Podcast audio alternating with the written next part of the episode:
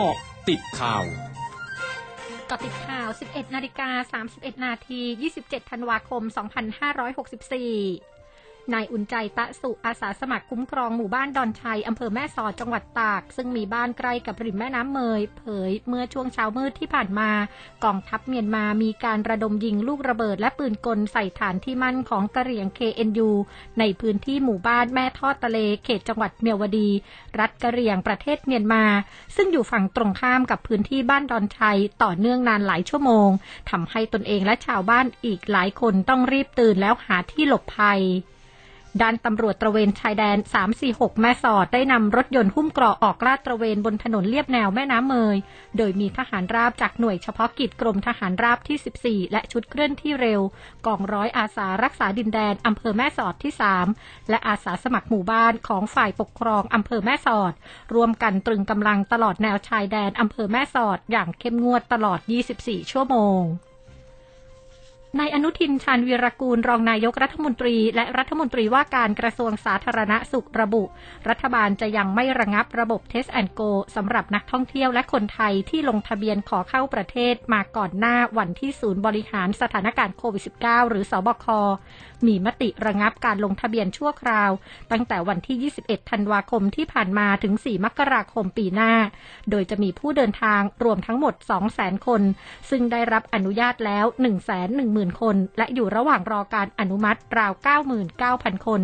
ซึ่งเชื่อว่ายังสามารถคัดกรองและควบคุมสถานการณ์ได้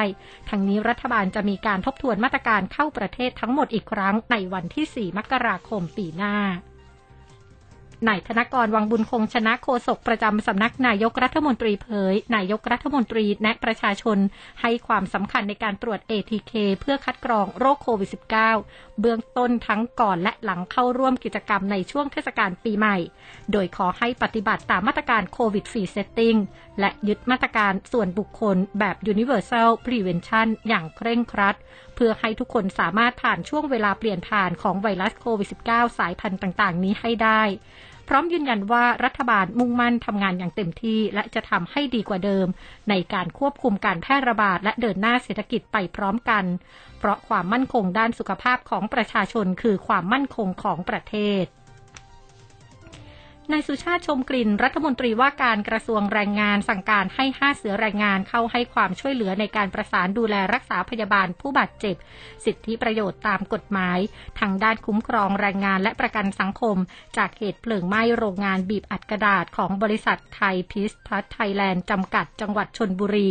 พร้อมทั้งให้กรมการจัดหางานเข้าไปตรวจสอบการทำงานของคนต่างด้าว จัดหางานให้ถูกต้องและเสริมทักษะการทำงานให้แก่ลูกจ้าง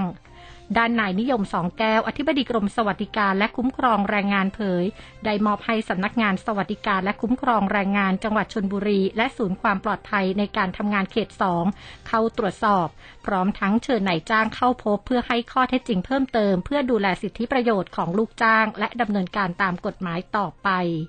ช่วงหน้าคืบหน้าข่าวอาเซียนค่ะร้อยจุดห้าคืบหน้าอาเซียน สำนักอุตุนิยมวิทยาญี่ปุ่นรายงาน วันนี้ว่าพื้นที่ชายฝั่งทะเลญี่ปุ่นจะประสบกับหิมะตกหนัก จากมวลอากาศเย็นระลอกใหญ่ที่ยังคงมีอยู่ ซึ่งเป็นระดับที่ไม่เคยเห็นมานานหลายปี และบางพื้นที่ทางตะวันตกอาจเผชิญกับหิมะตกหนักทำสถิติสูงสุด โดยหิมะจะเคลื่อนตัวทีละน้อยไปทางตะวันออก และตกต่อเนื่องจนถึงวันพรุ่งนี้